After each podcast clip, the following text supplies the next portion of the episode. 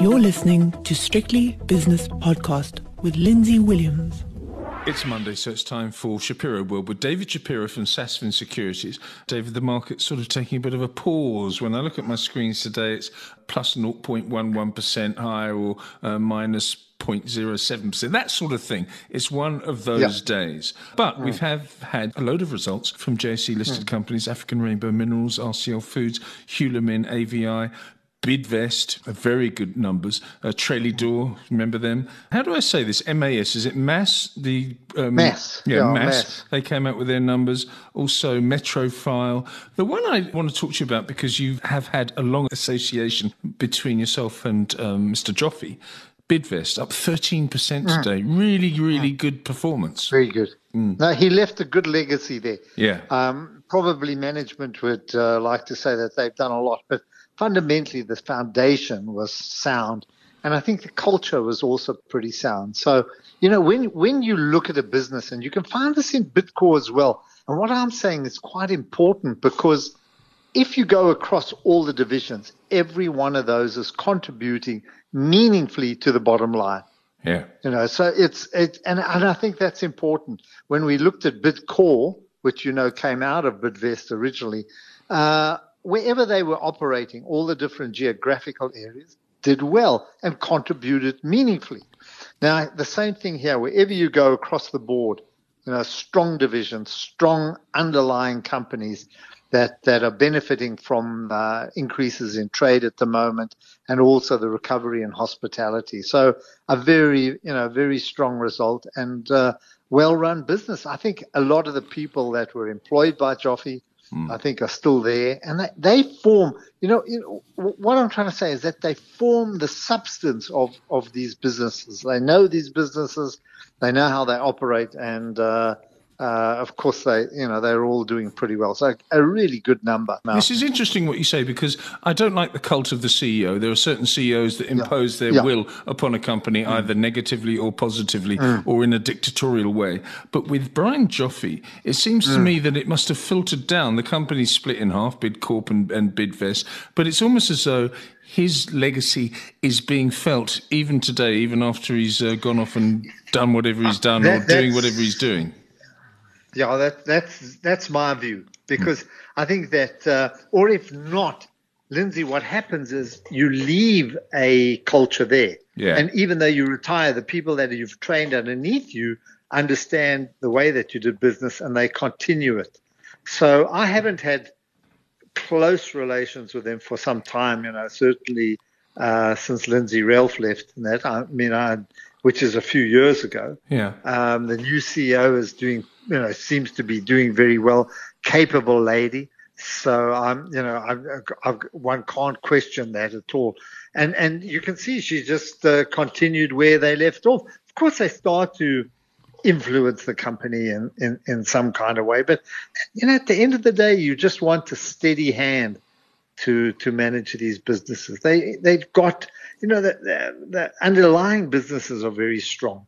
And I can't emphasize that more. You know, they've got like McCarthy when it comes to the automotive side. They've got Steiner when it comes to the um, servicing side, you know, servicing buildings and um, cleaning buildings and so on. They've got uh, on the freight side um, and, and, the forwarding side. These were all well established businesses that, um, you know, are doing well. So you don't have to change a formula. You know, you don't have to bring a new CEO and change the formula if it's working just simply because you want to exert your personality. Or, So, um, which is good. And I think that, you know, there's nothing wrong with that. No, definitely not. And uh, hopefully that legacy issue will continue, that culture. I mean, there are certain CEOs that we know. We talk about Elon Musk, uh, you know, off air. We don't yeah. want to be nasty about him, but he's got a, a certain type of um, yeah. personality that maybe not is maybe not the same type of personality that Mr. Joffe had, and maybe maybe no. negative in some ways and positive in others. Hmm. Well, you know, he just came in and started firing and I, I don't know. I don't even know if he understood the business. So um, yeah, I, I, don't, I, don't think the legacy of Bidvest is anything close to that. I think that you, you found it in a number of other companies. It continued, like in SA breweries. Um, it continued in some of the mining houses. You didn't have to go outside to find people. You know, you Yeah. found uh, you found succession within. So yeah, I, I look. I- It's a it's part of my portfolios. I've had them for a long time, the local ones, and they've done well. You know, as as Bidcorp has done as well. Yeah. Imagine if the group was still the sum of the parts, the two that were that, that split up. Yeah, I wonder what the yeah. share price would be compared to when they split. Mm-hmm. You might you might have done do- that. Yeah. Hmm. I, I, I think they had to do the split. I think simply they were in different, going in different areas. And I also think you had to manage different personalities. You know, that came, and Bernard Berson, who runs Bidcorp, has done exceptionally well. I still think he's got a few of the old, you know, of old, Jo- I think, uh, of Joffe's, uh, you know, people who were there who are still part of that business. David Cleasby, who's the CFO, that's in Bidcorp. So, um, Did they you unlock know, value, David? if- Did did the did the split unlock value? This, yeah, this is a 90 billion company. I'm just kind of looking at um, if Hmm. you put them together. So if you look at Bidvest, it's call it a 91 billion market cap, and if I put in Bidcorp, that's another 137. Wow. So if you put them together, you're at 220, 227. 230, mm, which which takes it right up the uh, the value chain in South Africa. So I'm, I'm trying to. I'll give you a quick. Let's put it here. Whoops, wrong way around. So a 220 odd would be Vodacom. That's big. That's odd. You know, Vodacom, South 32, MTN, it's around there. Tesla. Funny enough, Capitec's about 205, but it's bigger than Sasol, bigger than ABSA, bigger than Goldfields. Now, Goldfields has been around since gold was found in South Africa, bigger than Mondi and so on. So, yeah, it's big business. So what you're saying is, David, the question I was asking you. Did it unlock value? Did the split unlock value for shareholders? I if you'd have so. stuck with both, I think, yes, I definitely, in the sense that uh, they've both been able to go their own way and, and focus on their balance sheets, definitely. Okay. A couple of other ones here. Capital and Counties, for some reason, trading statement, I think it was, or, or some rejigging. Uh, share price up over 7%. Uh, Trellidor, we don't need to talk about that because it's a, a, a micro cap, up 11.5%. Uh, but Hulamin up 8% as well. You don't like commodity companies, and this is a I, reprocessing I actually company. looked at human. tell Yeah. me, tell me about Yeah, Hulamin. I, I tell you why, because there's, I think there's quite a few.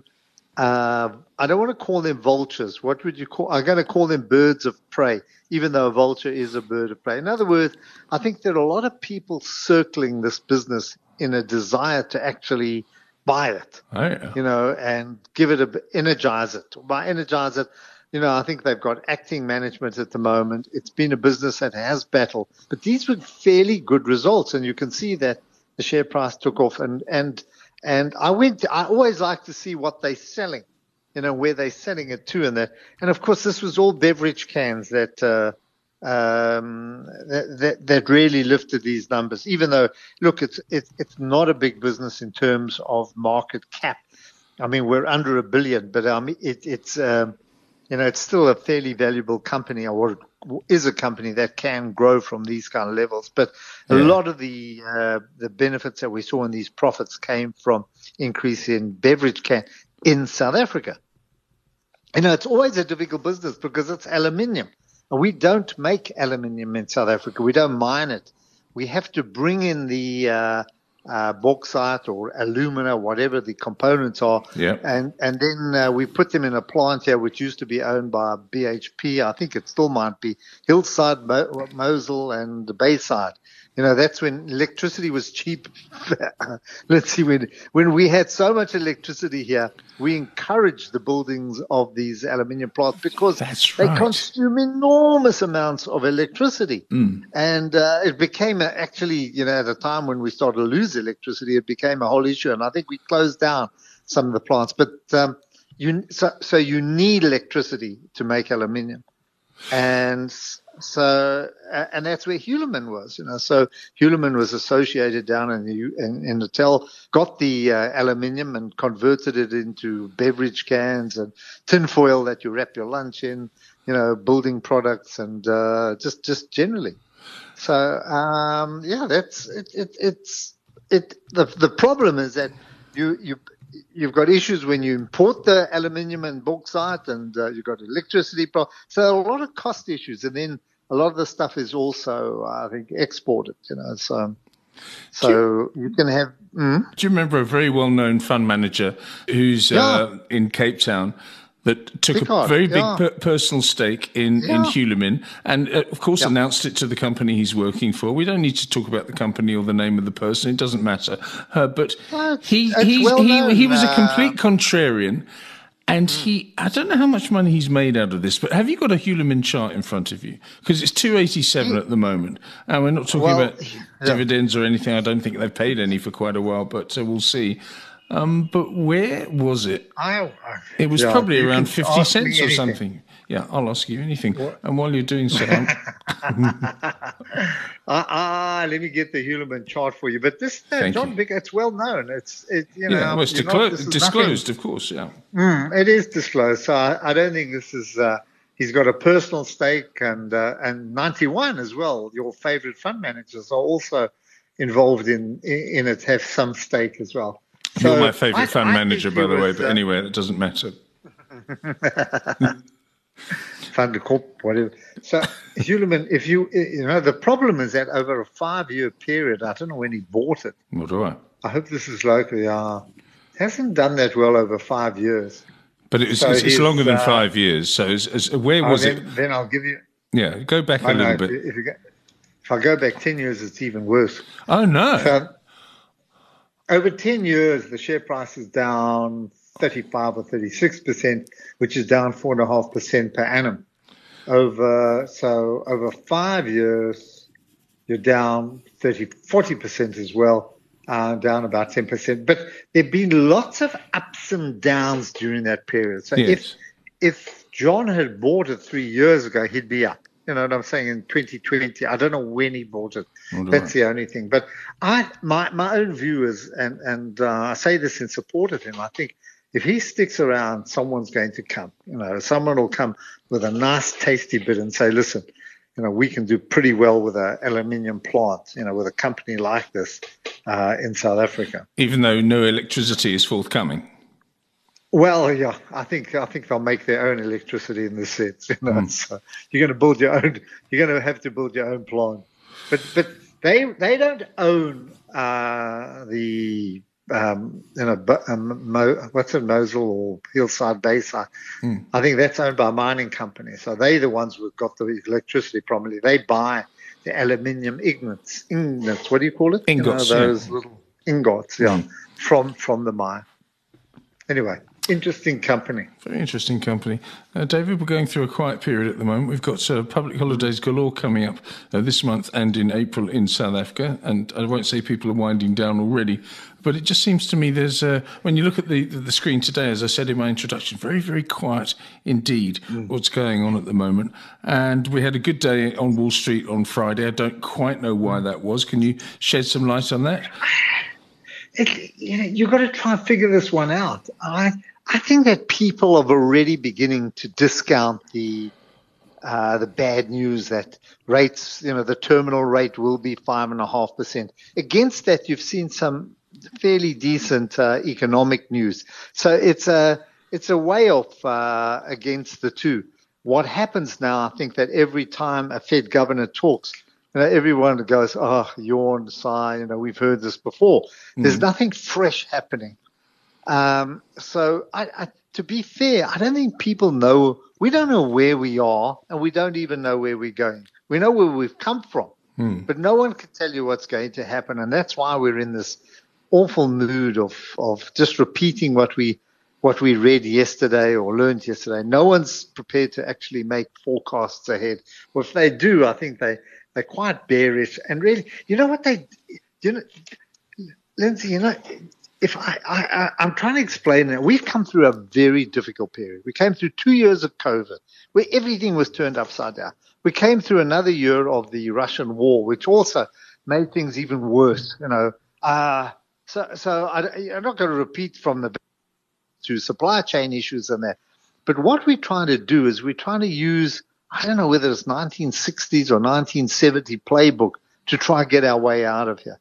So I don't think anybody has really got a firm grip of what what we're doing and where we are. Which and is that's why, why, it makes it so difficult. Which is hmm. why the S&P is mid-range, 4,700 Yes. at the top, and we're currently hmm. 4,050, hmm. 4,060, 3,000 two, three hundred. I can't remember three.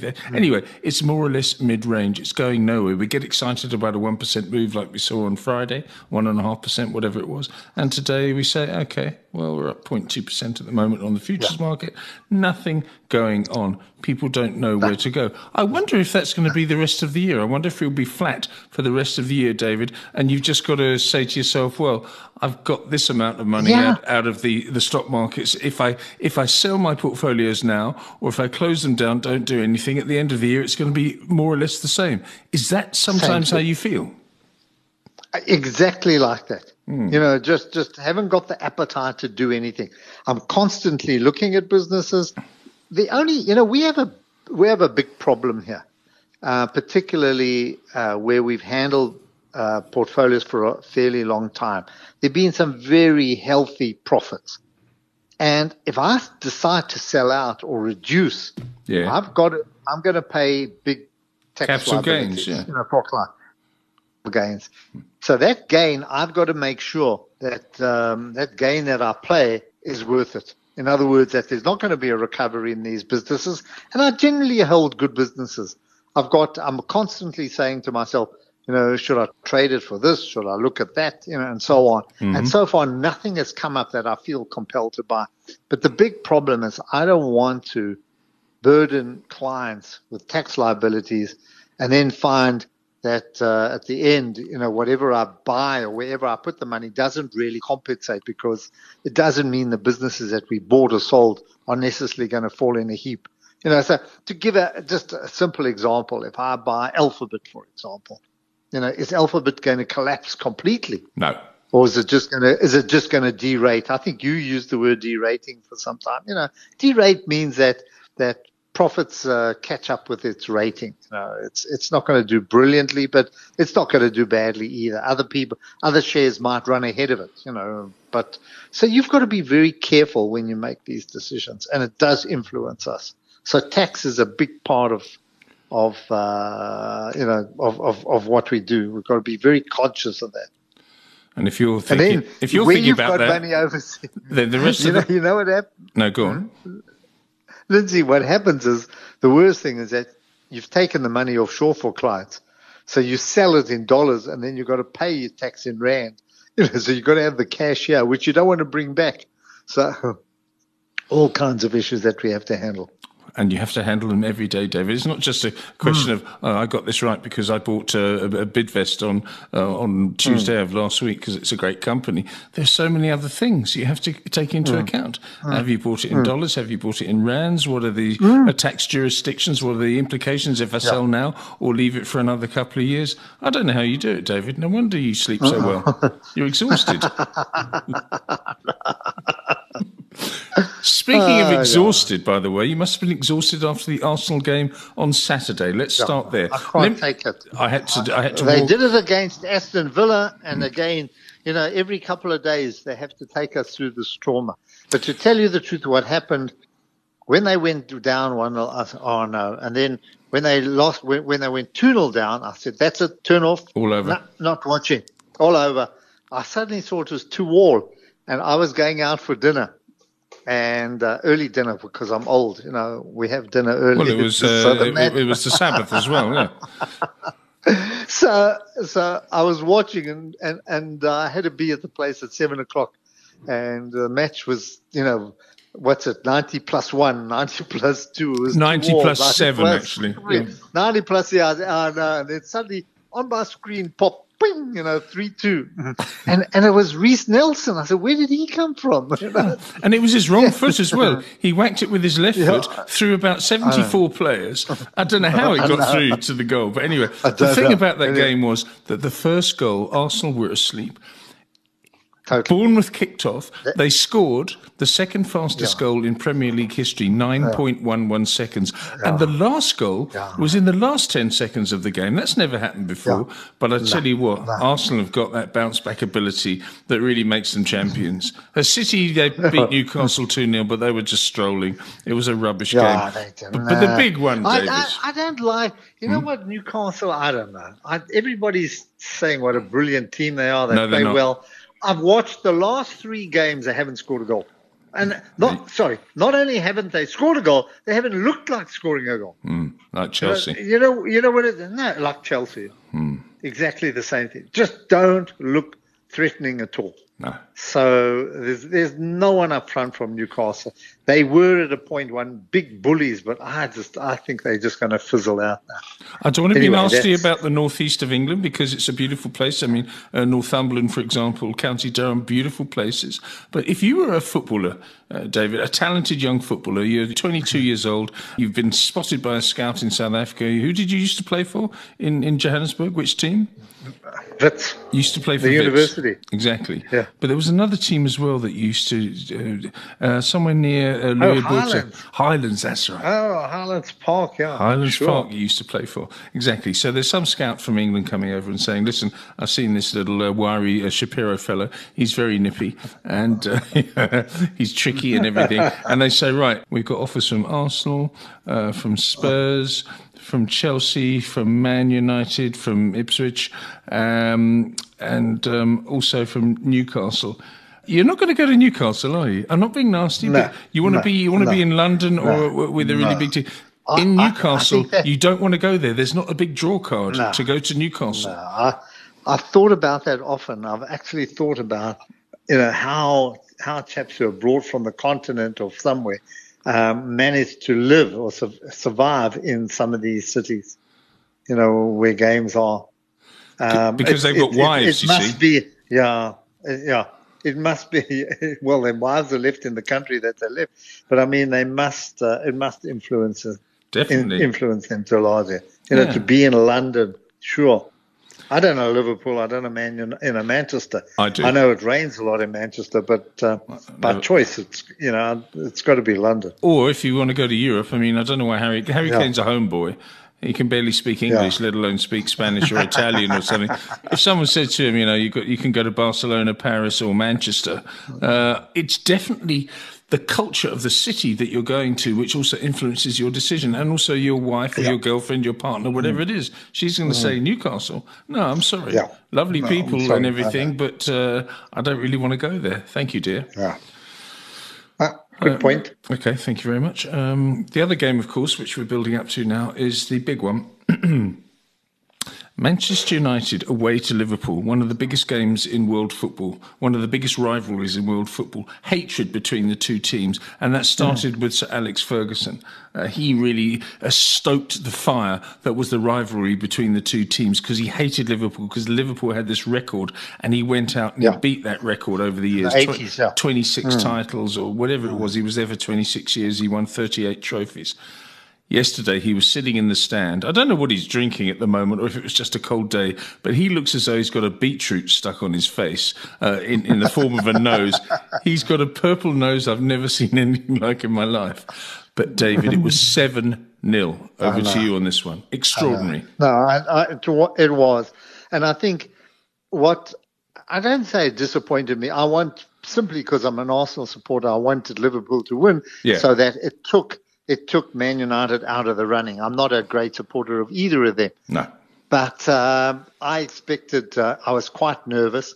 Um, there, there was a huge build up about Man United's recovery and where they're heading. And uh, yes, they they bumbled around for the first half. Um, it was it could have gone either way. It was how they let it go through towards the end was anyway one 0 down. But um, none of the big chaps were there. Second half, Casemiro, you name them, all the big names just didn't turn up. Whoever it was, it was just pathetic. I mean, they just Liverpool just ran amok. And credit to Liverpool, they never stopped. You know, even after one, two goals, they said, "Well, that's it. We're going for four, five, six, seven," and there was no resistance. I don't know uh, you know, that's where you need a captain. You need them. You need somebody on the field who could say, "Hold on a sec, three 0 down. Okay, it's tough, but let's give it a go. Don't be silly." You know, in other words, um, don't be humiliated. But uh, oh, it was just too terrible. There's there's nobody that, that, that put up any kind of fight. Yeah. I couldn't believe what I was got seeing. big names there that they Huge names. They've spent hundreds of You know, millions just- of, on that team. Mm. Yeah. Anyway, I, I just, I think if you're a Man United fan and you're feeling like committing suicide, I can understand that today. Yeah, okay. you know, just want to dig a big hole and bury yourself. You're entitled to believe, do that, you know. Uh, couldn't happen to a nicer bunch of people. David, thank you very much for your time. Okay, uh, as pleasure. always. David Shapiro is from Sasfin Securities, and that was Shapiro World. The views and opinions expressed in these podcasts are those of Lindsay Williams and various contributors and do not reflect the policy, position, or opinion of any other agency, organization, employer, or company associated with strictlybusinesspodcast.com. Assumptions made on the analyses are not reflective of the position of any other entity other than the speaker or the author. And since we are critically thinking human beings, these views are always subject to change, revision, and rethinking at any time. Please do not hold us to them in perpetuity.